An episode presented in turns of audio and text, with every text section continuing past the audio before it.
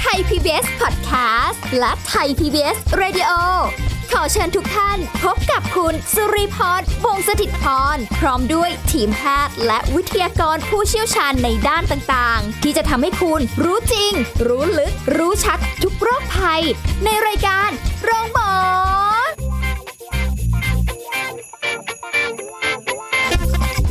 สวัสดีค่ะ คุณผู้ฟังค่ะขอต้อนรับเข้าสู่รายการโรงหมอทางไทย PBS Podcast ค่ะ พบกันเช่นเคยสุริพรพร้อมแล้วค่ะ มาร่วมพูดคุยกับคุณผู้ฟังกันตรงนี้นะคะ กับดรนายแพทย์จตุพลคงถาวรสกุลแพทย์ผู้เชี่ยวชาญศูนย์กล้ามเนื้อกระดูกและข้อจากเพจดรหมอหมีสวัสดีค่ะครับ สวัสดีครับโอ้โห เรื่องนี้ต้องคุยยังไงก็ต้องเอามาคุยกัน เพราะว่านะเราก็เป็นห่วงเป็นใยคุณผู้ฟังทุกท่านใช่นะที่จะต้องเฉลิมฉลองกำลังแบบมีความสุขใช่นะกำลังเปิดประเทศกันเดี๋ยวเออเดี๋ยวเราดื่มเหล้า เมายากันได้อย่างเต็มที่ มีการจุดพลุไฟมีทำทุกอย่างได้ ไปทงไปเที่ยวขับไปรถต่างนั่งจังหวัดเรือกันเต็มที่อ่าทุกอย่างเลยนะคะเหมือนเหมือนเรากลับมาใช้ชีวิตปกตินั่นแหละอะไรประมาณนี้ใช่ที่เราต้องเอาเรื่องนี้มาคุยเพราะว่าแน่นอนว่าในทุกๆ ครั้งที่เป็นช่วงเทศกาลจะวันหยุดเอยหรืออะไรก็ตามเนี่ย หรือไม่ใช่เทศกาลก็ตามเนี่ย อุบัติเหตุเกิดขึ้นบ่อยมาก ใช่อ่าจากอะไรก็แล้วแต่ แต่มันมีผลต่อร่างกายของเรา ใช่แล้ว โดยเฉพาะอย่างยิ่งที่เห็นบ่อยๆเจอบ่อยๆกระดูก อ่าอ่าคือเราเนี่ยเป็นหมอกระดูกมา15ปีนะค่ะ เราพบว่าปีใหม่เราไม่เคยได้ทำอะไรเลย นอกจากผ่าตัด จริง ๆ คือ ผมเนี่ยไม่เคยได้เขาดาวน์นะค่ะ เออเขาดาวน์ใน OR ตลอดอืมอ่า แล้วคนก็ห้บอกสี่สมสงว่าลงมีดเงี้ยเหรอถ้าเขาดาวน์ข้ามปีเนี่ย แปลว่าชีวิต ปีถัดมาจะได้ผ่าตัดทั้งปี เพราะเราผ่าตัดข้ามปีกันเลยอ่าเพราะเราผ่าตัดข้ามปีโอ้ยคือได้ผ่าตัดตลอดฮะ เพราะว่าคือมันเป็นวันหยุดยาวถูกไหม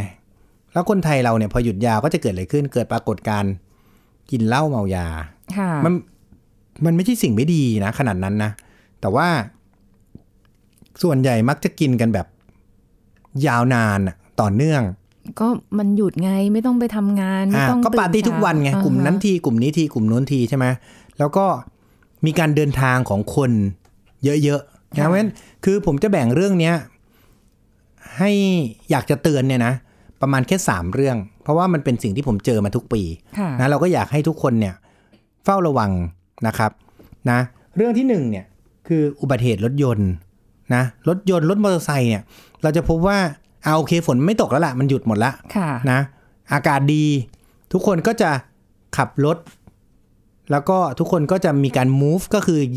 ออกไปต่างจังหวัดหรือจากต่างจังหวัดเข้ามานะฮะทีนี้เอ่อส่วนใหญ่ที่จะพบบ่อยๆ ก็คืออุบัติเหตุรถยนต์ชนกันใช่หรือมอเตอร์ไซค์ชนโอ้มอเตอร์ไซค์นี่น่ากลัวอันเนี้ยเนาะบวกกับการที่พอมีเมาปุ๊บเนี่ยนะจากเรื่องเล็กมันก็จะกลายเป็นเรื่องใหญ่ค่ะนะครับ แล้วยิ่ง รถเยอะก็จริงนะ แต่รถดันโล่งถูกไหมมีการขับรถกันเยอะ แต่รถมันโล่งค่ะเพราะฉะนั้นพออุบัติเหตุทีนึงมันก็จะหนักนะ เช่น คนขี่มอเตอร์ไซค์ก็อาจจะไปชนกับรถยนต์แล้วก็กระเด็นลงมากระดูกหัก อันเนี้ยเจอได้บ่อยใช่นะครับนะทีนี้พวกขับรถยนต์กันแล้วกัน เรื่องขับรถยนต์ก่อน ส่วนใหญ่เนี่ยก็จะมีอาการไปชนกันนะ ซึ่งคนขับรถยนต์เนี่ยก็จะโชคดีหน่อยหนึ่งก็คือพอเวลาใส่เราใส่ซีทเบลต์นี่ใช่ไหมพอเวลารถมัน หยุดกระทันหันเนี่ย เราก็จะมีการสะบัดคอถูกไหมใช่คอมันสะบัดเพราะฉะนั้นส่วนใหญ่อุบัติเหตุรถยนต์เนี่ยมักจะเกิดจากมักจะมีปัญหาที่กระดูกคอนะครับนะมีอาจจะเป็นพวกหมอนรองกระดูก ยื่นออกมาทับเส้นประสาทเฉียบพลันก็ได้นะแต่พบบ่อยๆ ก็คือเป็นกล้ามเนื้ออักเสบ ผมแนะนำอย่างนี้สำหรับคนที่มีอุบัติเหตุรถยนต์นะ แล้วก็มีอาการยังไม่ได้มีอาการปวดคอหรอก ผมแนะนำว่าดีที่สุดคือ ไปเอ็กซเรย์ไว้ก่อน เพราะอะไรคือเราเคยเจอเคสมันเป็นไม่เยอะหรอกนะ แต่มันมีก็คือ พอเวลาคอมันสะบัดอย่างรวดเร็วปุ๊บเนี่ยไอตัวไขสันหลังอะ่ะมันไปกระแทก แล้วมันเกิดการช้ำไปแล้ว ในช่วงเดือนแรกอะ่ะไม่มีอาการค่ะ แต่พอเข้าเดือนที่สองเนี่ย แขนชาอ่อนแรงอืมเป็นข้างเดียวหรือเป็นสองข้างก็ได้นะฮะนะ อันนี้เนี่ยมันมีเทคนิคเทอมคือเขาเรียกไซลิงโกเมเลียก็คือ ไอตัวไขสันหลังเนี่ยมันช้ำพอมันช้ำปุ๊บมันเกิดการสลายของเส้นประสาทไปเลย แล้วทำไมมันไม่แสดงอาการตั้งแต่ตอนแต่ช่วงแรกมันไม่อาการกระแทกเพราะมันช้ำไงทีนี้พอมันช้ำเสร็จปุ๊บเนี่ย มันเกิดการบวมพอมันมีน้ำอยู่ข้างในมันบวมปุ๊บมันไปกด เส้นประสาทที่ดีทำให้มีอาการชาและอ่อนแรงไปมิหน้านะครับเวลาที่แบบอ่าได้รับแรง กระชากแรงๆหรืออะไรเงี้ย หรือแบบบางคนก็ลงมาจากรถเขาก็โอ้ไม่เป็นไรไม่เป็นไรอ่าเออ แต่แต่จับคออยู่นะจับอะไรเงี้ยแต่แบบใช่ไม่เป็คืนอไม่ปวดอันเนี้ยแนะนำนะฮะใครที่ถึงแม้จะเป็นอาการน้อยแค่ไหนเนี่ย คือไม่ได้มาโฆษณาโปรโมทโรงพยาบาลหรืออะไรนะ แต่ว่าแนะนำให้ไปเอ็กซเรย์สัหน่อยหนึ่งค่ะนะครับ หรือไปพบแพทย์ไว้เพื่อที่ว่าพอเราเวลาผ่านไปปุ๊บเนี่ย อาทิตย์หนึ่งสองอาทิตย์เราไปดูเอ้ยมันมีการอ่อนแรงไหมมีการถูกกดทับ หรือมีหมอนรองกระดูกทับเส้นประสาทอะไรหรือเปล่าค่ะนะก็ไปเช็คกันหน่อยเพราะบางทีเนี่ย เราก็ประมาทเนาะเราก็เอ้ยไม่มีอะไรหรอกกลับบ้านไปนอน และอีกอันหนึ่งนะมันคือความทุกข์ทรมาน เพราะว่าต้องบอกงี้ คนที่อุบัติเหตุรถยนต์นะเราจะพบว่า8 9 0นะวันที่สองอะวันถัดมาค่ะมันจะปวดมากเลยทรมานมาก พวกนี้เนี่ยส่วนใหญ่ถ้ามีอุบัติเหตุปุ๊บนะมาเจอผมผมจะฉีดยาลดการอักเสบไว้ก่อนเลย เพราะอะไรการฉีดยาลดการอักเสบก่อนที่จะเกิดการอักเสบอะค่ะ มันดีกว่าหลังการอักเสบไปแล้วอืมนะ แม้กระทั่งในปัจจุบันเนี่ยพอเราจะผ่าตัดใช่ไหมฮะเรามีการฉีดยาก่อนหน้าที่จะผ่าตัดนะค่ะยังไม่ทันผ่าเลยนะ ฉีดยาลดการอักเสบไว้ก่อน แล้วพอเข้าไปผ่า ปรากฏว่าพอเทียบผลการรักษาเนี่ย หลังจากที่ผ่าตัดไปแล้ว หรือหลังอุบัติเหตุเนี่ย ไปแล้วเนี่ยนะฮะก็ทำให้อาการปวดเนี่ย มันน้อยกว่าคนที่ปวดไปแล้ว ค่ะ เพราะว่าเส้นประสาทเราพอเวลามันไปรับความรู้สึกปวดแล้วเนี่ย มันมันคาไปแล้ว อาการปวดมันคาอยู่งั้นนะมันเอาไม่ลง เพราะฉะนั้นก่อนปวดให้ลดไปก่อน ค่ะ อ่าแล้วอาการมันก็จะดีขึ้นอ๋อนะครับ เพราะฉะนั้นอุบัติเหตุรถยนต์พวกเนี้ยนะ ก็ต้องขอเตือนนิดนึง ใครก็ตามที่จะดื่มเหล้าเนี่ยนะฮะก็อย่าไปขับ ค่ะประเทศเรานี่มันประหลาดอย่างหนึ่งนะ ด่านก็เยอะก็แยะนะ แต่ก็ แต่เมาตลอดเวลาเลยคือ มีคนไข้ที่มาเนี่ยล่าสุดเมื่อนี่ขนาดยังไม่ปีใหม่นะประมาณอาทิตย์ที่ผ่านมาเนี่ยนะครับ คือมาถึงไม่ได้รู้เรื่องไม่ได้สติอะไรเลยอะอืมนะขนาดนั้นเออ แล้วก็แบบจะยิ่งโวยวายแล้วมันทำให้เราทำงานยากมาก เพราะว่าเราจะเย็บก็ไม่ได้ค่ะเราจะทำอะไรก็ไม่ได้ เพราะว่าต้องรอให้สั่งก่อนโอ้โหบางทีเนี่ย กระดูกหักมีแผลเปิดแต่ทำอะไรไม่ได้นะ เพราะดมยาก็ไม่ได้ถูกไหมเพราะว่าค่ะยังเมาอยู่มันมีอาหารอยู่นะ ทำอะไรไม่ได้เลย รอสั่งตอนเช้า9ก้าโมงแล้วก็คุยกัน อ่าจริงๆทุกอย่างไม่มีอะไร emergency แล้วเพราะว่าเราไม่สามารถคุยอะไรกับเขาได้เลยเอานี้ไปดูเคสอื่นก่อนนี้อย่าโวยวายนะโวยวายเออไม่ได้แต่ว่าใช่ เพราะฉะนั้นคืออันเนี้ยเป็นอะไรที่มันเดือดร้อนนะ เพราะฉะนั้นอุบัติเหตุรถยนต์เนี่ยส่วนใหญ่ก็จะสัมพันธ์กับพวกช่องคออะแล้วก็ช่องอกนะค่ะบางทีเอ่ออาจจะมีเป็นลักษณะของกระดูกซี่โครงอักเสบได้นะครับ เพราะว่า seat belt มันรัด พอเรากระแทกปุ๊บเนี่ยกระดูกซี่โครงอักเสบ อันนี้ไม่ต้องแปลกใจ บางคนรู้สึกเอ๊ะทำไมวันสองวันไม่หาย กระดูกซี่โครงอักเสบเป็นทีเป็นเดือนนะสามถึงสี่อาทิตย์แต่ค่อยหายนู่นนะ seat belt มันทำให้ช่องอกมัน ใช่ เพราะว่ามันมีการบาดเจ็บได้ขนาดนั้นดันมีการรัดอย่างกระทันหัน รู้แต่ว่าบางที seat belt เวลาที่เราจะดึงมาคาดอย่างเงี้ยเออมันฮะก็จะล็อกเราต้องแบบมีจังหวะอ่าในการดึงเหมือนกัน ถูกเพราะเวลารถมันเบรกกระทันหันเนี่ยมันจะมีการกระชาก ดึงตัวเราไว้ เพราะฉะนั้นมันทำให้เกิดการกระดูกซี่โครงอักเสบได้นะครับโอ้โหพวกนี้มันไม่จำเป็นแรงนะต้องไปยกคือผมเคยพูดหลายรอบแล้วกระดูกซี่โครงอักเสบคือ มันอาจจะเกี่ยวข้องกับการยกของหนักค่ะแต่อันนี้ไม่ใช่มันเป็นการกระแทกโดยตรง ก็สามารถทำให้เกิดได้เหมือนกัน ก็ดีกว่าไม่คาด seat belt อะ ใช่ถูกต้องก็ยังคาดก็ยังดีค่ะนะครับ อันนี้คือเรื่องอุบัติเหตุนะอือหืออุบัติเหตุรถยนต์ อันที่สองคืออุบัติเหตุที่เกิดจากการปาร์ตี้อ่าเป็นอุบัติเหตุที่ใกล้ตัวแต่คนไม่ค่อยสนใจนะ คือประมาณวันที่หนึ่งเนี่ย กับวันที่สองเนี่ยนะ ผมจะเจอเคสอยู่สองอันที่บ่อยมากหนึ่งกระดูกนิ้วเท้าหักสองกระดูกฝ่ามือหัก เออ แต่มันเป็นอะไรที่มันงงไม่น่านะจะเป็ทำไมปกินด้เหล้าแล้วมันเป็นทำไมชนแก้วแรงเกินหรือไง แก้วแตกเลยเหรเอออ มันไม่ใช่นะมันคือรู้ไหมมาจากฮะว่า พอเวลามันเป็นเรื่องประหลาดอย่างหนึ่ง แล้วคนที่มาเนี่ยมือบวมเป่งเลยนะ ผมถามไปโดนอะไรมา ไม่ทราบครับ ไม่รู้เหมือนกันครับ มันมันบวม คือคนพวกเนี้ยพอเวลาเมาอะ มันจะไปชกนู่นนี่หรือมันเอามือไปฟาดกับอะไรโดยที่เราไม่รู้ตัว บางที action เยอะไปอันนี้หน่อยเจอบ่อย คือออเหรอมีน้องๆที่รู้จักกันเนี่ยมาถึงเอ้ยพี่ผมไม่รู้เป็นไรเนี่ยอยู่ดีมือบวม แล้วมันมันจะอยู่ดีๆ ไม่ได้หรอกมันต้องมีเหตุอ่าปรากฏว่า เอ็กซเรย์ไปเนี่ยกระดูกค่ะฝ่ามือหัก อันนี้เจอบ่อยมากเจอบ่อยจริง ๆ ต้องถึงต้องขั้นมาพูดอะหักเลยเหรออ่าใช่เพราะว่าพอเมาปุ๊บชนแก้วปุ๊บหรือ หรือเขาอาจจะ คือซึ่งอันนี้ไม่ได้มีเรื่องชกต่อยนะค่ะปกติกระดูกฝ่ามือหักเนี่ย มันเรียก boxer fracture มักจะเกิดจากการชกกัน แต่อันเนี้ยไม่เกี่ยว ไม่ได้เกิดการชกต่อยอะไรแต่อย่างใดเอออ่าแต่มาถึงก็คือบวม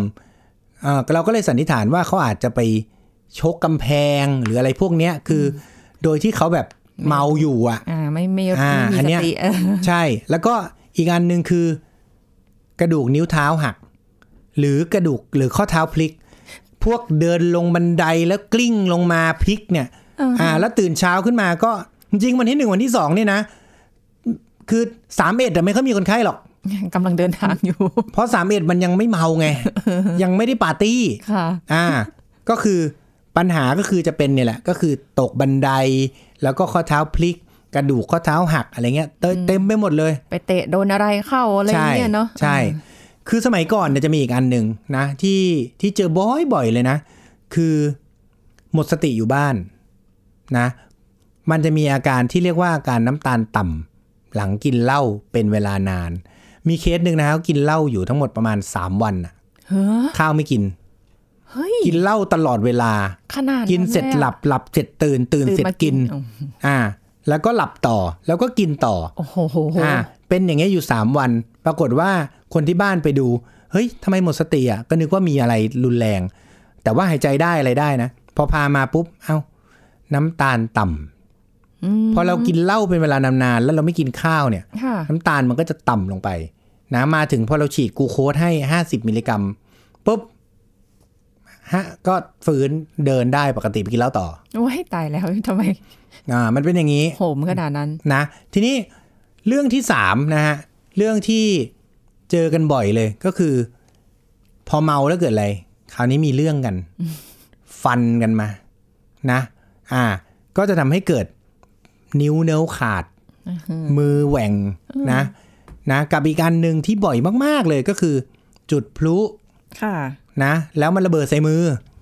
นะครับ เมื่อเราเกิดเหตุการณ์อย่างเงี้ยสิ่งที่เราต้องทำคืออะไรนะ เช่น นิ้วขาดปกตินิ้วขาดเนี่ยสมมตินะ พี่มีคนที่บ้านเนี่ยนะจุดพลุแล้วนิ้วขาด พี่ทำไง อันนี้คือเก็บใส่ถุงแช่ถังอ่าน้ำแข็งถูกต้องเก็บใส่ถุงแล้วค่อยแช่ถังเออนี่เป็นประโยคที่ดีนะ อันเนี้ยที่ที่ที่ตอบได้เพราะว่า ก็ดูข่าวดูคราวอะไรกันมาบ้าง แต่ถ้าอ่าแบบว่า อุ้ยไม่รู้เลย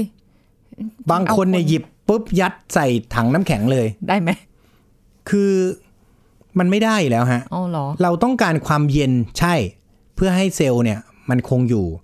แต่การที่เราเอาเนื้อเราเนี่ยใส่ในน้ำแข็งเนี่ย จะทำให้นิ้วมันบวม เพราะว่าปกติแล้วเนี่ย ความเข้มข้นของสารที่อยู่ในนิ้วเราเนี่ยค่ะมันน้อยมันมันมากกว่าความเข้มข้นของน้ำค่ะเมื่อมันน้อยกว่าเกิดอะไรขึ้น อีน้ำเนี่ยมันก็จะแทรกเข้ามาอยู่ในเนื้อเราแล้วมันทำให้นิ้วมันบวมอ๋อพอมันบวมปุ๊บเนี่ย เส้นเลือดที่เราจะมาต่อเนี่ยค่ะมันหาไม่เจอ เพราะว่าเนื้อเยื่อมันบวมมากนะฮะแล้วเซลล์เนี่ยก็จะเกิดการตายอย่างรวดเร็วด้วย นะ เพราะว่ามันบวมแล้วอะไรก็ตามที่บวมไม่ดี ต่อให้ขนาดเอานิ้วมาต่อแล้วเนี่ยนะบวมแล้วบวมเนี่ย นิ้วมันก็ตายได้อุ้ยนะเพราะฉะนั้น เอานิ้วเนี่ยนะใส่ถุงก่อนมัดนะครับ อ่า แล้วก็สิ่งแรกที่ต้องทำนะ ไอ้ตรงตอมันน่ะก็คือ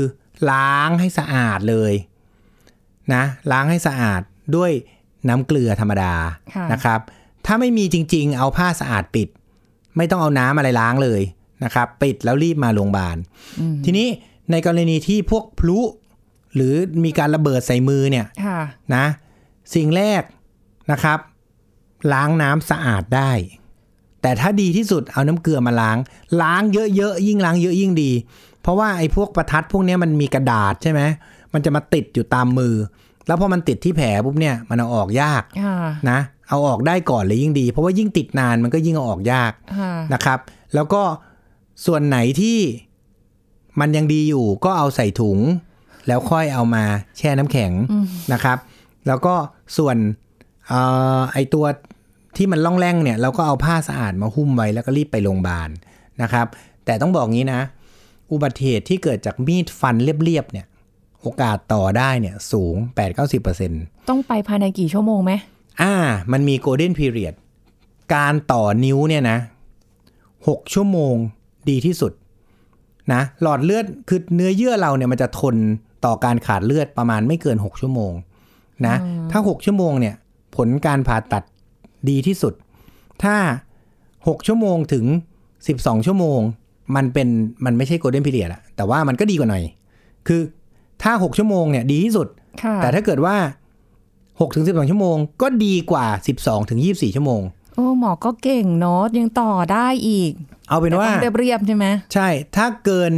12 ชั่วโมงไปแล้วเนี่ย ส่วนใหญ่มักจะไม่ค่อยดีนะฮะต่อเข้าไปมันมักจะตายโอ้ยแต่ถ้ามาภายใน 6 ชั่วโมงส่วนใหญ่ดี นะฮะ แล้วก็เอ่อผมแนะนำอย่างนี้ คนไข้เนี่ยบางทีไปโรงพยาบาลที่ใกล้ที่สุดใช่ไหมค่ะ แต่ใกล้ที่สุดเนี่ย มันไม่มีหมอมือมันก็ต่อไม่ได้นะ สุดท้ายต้องมารอ แล้วก็ผมจะบอกให้นะระบบการส่งตัวในประเทศเราเนี่ย มันมีปัญหาอยู่อย่างหนึ่งอันเนี้ยขอแง้มบอกทุกคนเลย แต่อาจจะมีคนมาด่าผมรับหลังได้ แต่ไม่เป็นไร ถือเป็นประโยชน์ของคนอื่น ระบบการส่งตัวของโรงพยาบาลเราเนี่ยนะฮะ คืองี้ ถ้าสมมุติว่าเราอุบัติเหตุ แล้วเราเดินไปเข้าโรงพยาบาลหนึ่งนะไปเข้าโรงพยาบาลหนึ่งปุ๊บ แล้วมันต้องผ่าตัด ปรากฏว่าหมอโรงพยาบาลนั้นนะผ่าไม่ได้ สิ่งที่เกิดขึ้นก็คือ โรงพยาบาลเนี้ยจะต้องโทรไปสู่โรงพยาบาลที่ 3 4 5 6 7 8 9 10 จนกว่าจะมีโรงพยาบาลที่เขารับค่ะ มีหมอหรือไม่มีหมอไม่เกี่ยวนะ สมมติมันมีโรงพยาบาลที่มีหมออยู่ห้าโรงพยาบาลน่ะ เขาต้องโทรไปทั้งห้าโรงพยาบาลเนี้ย แต่เขาไม่รับเคส เราก็ขับไปส่งคนไข้ไม่ได้นะก็ไม่เข้าใจความหมายไหมเข้าใจ อ่า ในขณะที่ถ้าคนไข้เนี่ย ไปเอง โดยที่ไม่ต้องโรงพยาบาลโทรไปอะ ไปเอง คนไข้สามารถที่จะผ่านโรงพยาบาลนั้นได้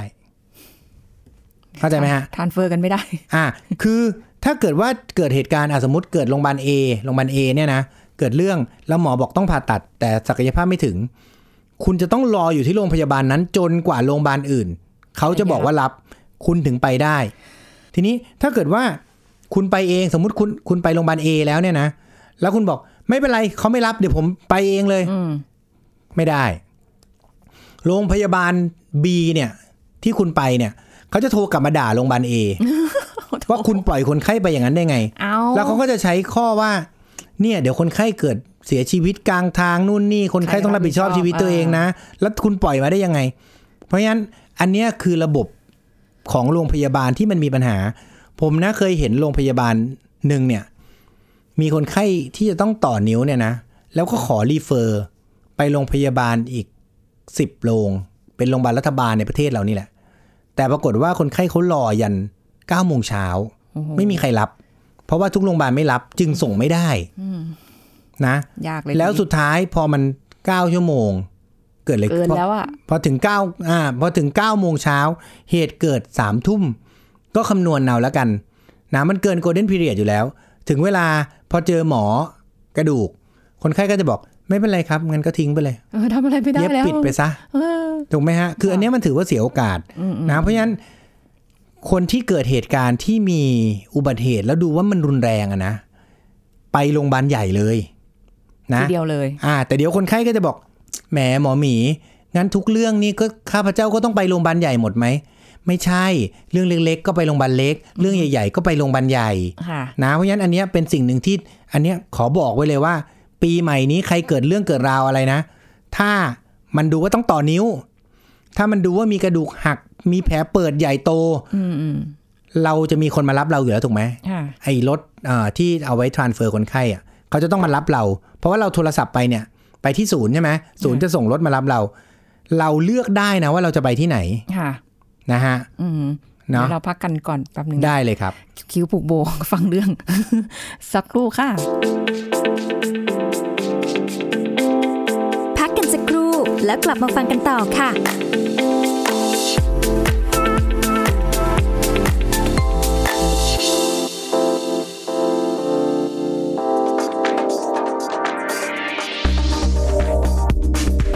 ฟังคะทุกวันนี้หลายคนยังมีความเข้าใจผิดเกี่ยวกับยาแก้แพ้ ยาแก้อักเสบ ยาปฏิชีวนะ ว่าเป็นยาชนิดเดียวกัน ก็สร้างความสับสนในการใช้ยาเป็นจำนวนมากค่ะ ซึ่งยาแก้อักเสบคือยาที่มีฤทธิ์ในการลดการอักเสบ แก้ปวด มีฤทธิ์ในการลดไข้ได้ เช่น ยาแอสไพริน ยาไดโคฟิแนกแก้ปวด และไอบูโปรเฟน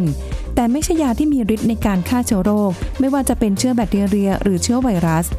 ยาแก้อักเสบใช้เพื่อบรรเทาอาการปวดและการอักเสบนะคะ ก็ได้แก่การปวดหลัง ปวดกล้ามเนื้อ ปวดข้อ อาการเคล็ดขัดยอก เส้นเอ็นอักเสบ และกล้ามเนื้ออักเสบเท่านั้น ส่วนยาฆ่าเชื้อหรือยาปฏิชีวนะก็เป็นยาที่มีฤทธิ์ฆ่าเชื้อโรคต่างๆ ซึ่งได้แก่เชื้อแบคทีเรีย เชื้อราและไวรัส เช่น เพนิซิลิน และอะม็อกซิซิลิน ไม่มีฤทธิ์แก้ปวดหรือลดการอักเสบนะคะ แล้วก็ไม่มีฤทธิ์ในการฆ่าเชื้อไวรัสด้วย ซึ่งใช้สำหรับรักษาโรคที่เกิดจากการติดเชื้อแบคทีเรียเท่านั้น เช่น ใช้รักษาอาการต่อมทอนซิลอักเสบ เป็นน้อง มีปัสสาวะแสบขัด จากการติดเชื้อแบคทีเรียเป็นต้นค่ะ ขอขอบคุณข้อมูลจากรองศาสตราจารย์แพทย์หญิงสศิโสพินเกียรติบุรณกุล สาขาวิชาโรคติดเชื้อ ภาควิชาอายุรศาสตร์ คณะแพทยศาสตร์ โรงพยาบาลรามาธิบดี มหาวิทยาลัยมหิดล ไทย PBS Radio วิทยุข่าวสารสาระ เพื่อสาธารณะและสังคม คุณกำลังฟังรายการ โรงหมอ รายการสุขภาพเพื่อคุณจากเรา คุยกันต่อค่ะ คุณผู้ฟังค่ะโอ้โห เมื่อกี้เพลิดเพลินมากกับการที่แบบ เออมันก็เป็นเรื่องที่ไม่รู้เนาะจะแก้ไขยังไง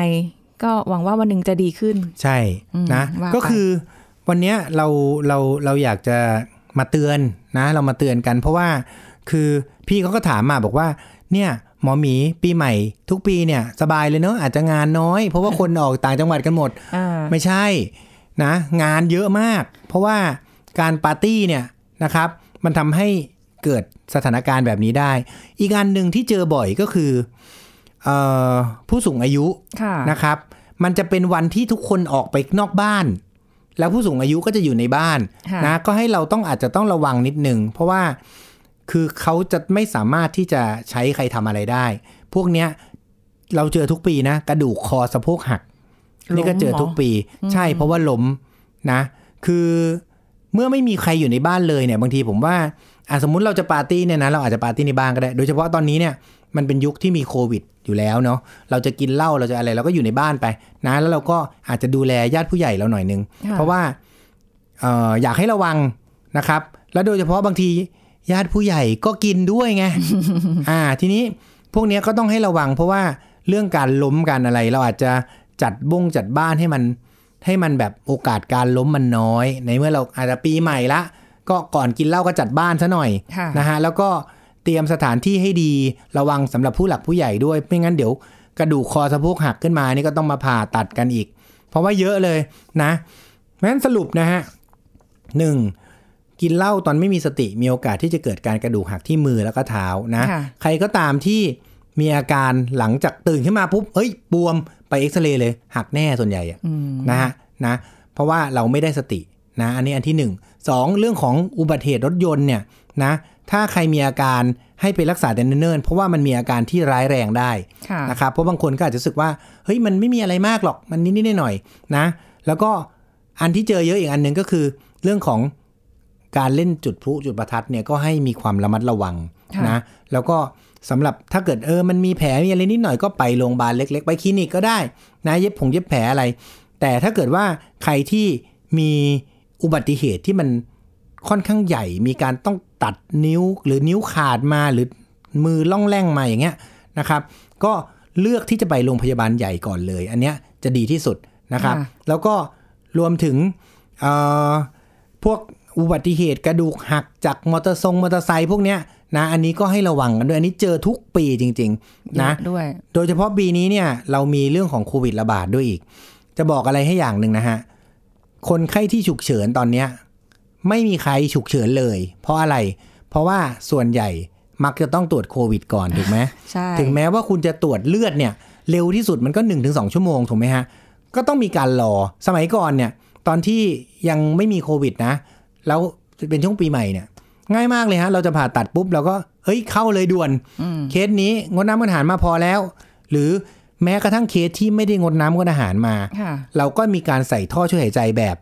ที่ไม่ต้องงดน้ำงดอาหารมาก็ได้ ดมยาเก่งสมัยนี้ค่ะนะพอเข้าไปถึงปุ๊บเราผ่าได้เลยทำได้เลย เร็วที่สุดดีที่สุดถูกไหมฮะค่ะอ่าแต่ปรากฏเดี๋ยวนี้ต้องรอ1นถึงสชั่วโมง เพราะถ้าไม่มีตรวจ เดี๋ยวเข้าไปอยู่ในระบบโรงพยาบาลติดเชื้อกัน เละเลยคราวนี้ ทีนี้หมอพยาบาลก็จะจน้อบยลงไปกันพอดีนะแล้วอย่างถ้าเกิดสมมติไปเจออุบัติเหตุหรือเราอะไรเงี้ยเราดามหรือเราจะขยับขยื่นโยกย้ายอะไรเงี้ย อ่า อันนี้ขึ้นอยู่กับว่ามันมีแผลหรือไม่มีแผลใช่ไหมค่ะอ่า แล้วก็อาการตรงนั้นน่ะมันเป็นยังไงนะครับ ส่วนใหญ่เฟิร์สเอดอะนะวิธีการหลักง่ายๆเนี่ยถ้าเกิดเรา แต่ถ้าเราไม่มีอุปกรณ์นะ ผมบอกงี้ถ้าเราไม่มีอุปกรณ์อะไรเลยอะเราโทรศัพท์เรียก call for help ดีที่สุดค่ะ เพราะว่าเอาคนที่ move ง่ายง่ายๆดีกว่า เราเคยมีอุบัติเหตุปีใหม่อยู่ปีหนึ่งนะฮะ เป็นอุบัติเหตุล้มตกที่สูง ตกบันไดอะแค่นั้นแหละ ลงมาปุ๊บ ปรากฏว่าคนไข้เนี่ย แขนขายังไม่อ่อนแรงนะ แต่ปวดคอเฉยๆ ปวดคอเฉยๆนะ อ่า แล้วก็ขยับคอไม่ได้ ปรากฏว่าพอเขาไปย้ายคนไข้อะ move ยกขึ้นเตียงปุ๊บ เท่านั้นแหละแขนขาเนี่ยหมดแรงโอ้ย หมดเลยศูนย์เลยอืมอันนี้เป็นเรื่องที่แบบน่าเสียดายมาก คือปรากฏเคสนั้นเนี่ย พอตกลงมาเนี่ย กระดูกคอมันร้าว แต่ยังไม่เคลื่อนค่ะอ่า ในตอนแรก แล้วปรากฏว่าพอมาถึงโรงพยาบาลเนี่ย พอตอนที่หมดแรงนะ เราทำซีทีแล้วก็ MR ไป MRI ไปเนี่ย ปรากฏว่า ไอตัวกระดูกที่มันหักเนี่ย มันไปยื่นไปกดทับไขสันหลังนะ แล้วไอไขสันหลังที่มันถูกกดไปแล้วเนี่ย เขาบอกว่าอย่างนี้ ถ้าเราผ่าตัดภายใน 12 ชั่วโมงโอกาสที่จะ recovery หรือกลับมาเป็นปกติได้เนี่ย ก็จะค่อนข้างสูงนะฮะ แต่เคสนั้นเนี่ยโชคร้ายมากสรุปว่าก็คือว่าทั้งแขนทั้งขาอ่อนแรงหมดนะเหตุการณ์นี้เกิดที่อ่าต่างจังหวัดนะค่ะที่ที่ผมไปเทรนนะซึ่งอันนี้เนี่ยเป็นอะไรที่เราต้องระวังบางทีการเคลื่อนย้ายที่ไม่ถูกต้องนำมาซึ่งความเสียหายมากกว่าที่เราคิดอืมนะครับต้องก็ระวังวันนี้นะในช่วงยุคโควิดเนี่ย ผมก็อยากให้ทุกคนเนี่ย กาดอย่าเพิ่งตกนะ ก็ระมัดระวังเรื่องของการแพร่กระจายเชื้อด้วย เพราะว่าเราก็ไม่รู้ว่ามันจะกลับมาหนักกับเราอีกเมื่อไหร่ค่ะนะฮะเพราะฉะนั้นการที่เรากินเหล้าเนี่ยหรือการปาร์ตี้เนี่ยมันก็มันก็ทำได้แหละ แต่ว่าก็ต้องให้อยู่ในความระมัดระวังด้วย รวมถึงอุบัติเหตุที่จะเกิดขึ้นในช่วงปีใหม่เนี่ยก็ขอให้ทุกคนนะฮะมีสุขภาพแข็งแรง ไม่มีโรคภัยไข้เจ็บมากำกลาย แล้วก็ ไม่มีอุบัติเหตุอะไรเกิดขึ้น ในวันนี้ที่เราพูดไปทั้งหมดถือเป็นการสะเดาะเคราะห์ร่วมกันนะครับ ก็พูดไปแล้วทุกคนก็รู้แล้วอ่างั้นก็สะเดาะเคราะห์ไปแล้ว ขอให้ทุกคนปลอดภัย แล้วก็ถ้ามีเรื่องอะไรก็ขอให้แก้ปัญหาตามที่เราแนะนำไปนะค่ะวันนี้ก็ขอให้ปีใหม่ทุกคนมีสุขภาพแข็งแรง มีความเจริญก้าวหน้า ทุกคนร่ำรวยขอบคุณมากครับ สวัสดีครับขอณค่ะก็อวยพรให้หมอมีสุขภาพแข็งแรงอยู่กับเราไปนานๆนะคะอะ พบกันใหม่ค่ะ ครั้งหน้ากับรายการโรงหมอทางไทย PBS Podcast ค่ะ วันนี้สุริพรลาไปก่อนนะคะ สวัสดีค่ะ แชร์ พูด บอกต่อ กับรายการโรงหมอได้ทุกช่องทางออนไลน์ เว็บไซต์ www.thaipbspodcast.com แอปพลิเคชัน Thai PBS Podcast Facebook Twitter Instagram Thai PBS Podcast และฟังได้มากขึ้นกับพอดแคสต์โรงหมอ ที่ Apple, Google, Spotify, SoundCloud และ Podbean ทุกเรื่องทุกโรคบอกรายการโรงหมอ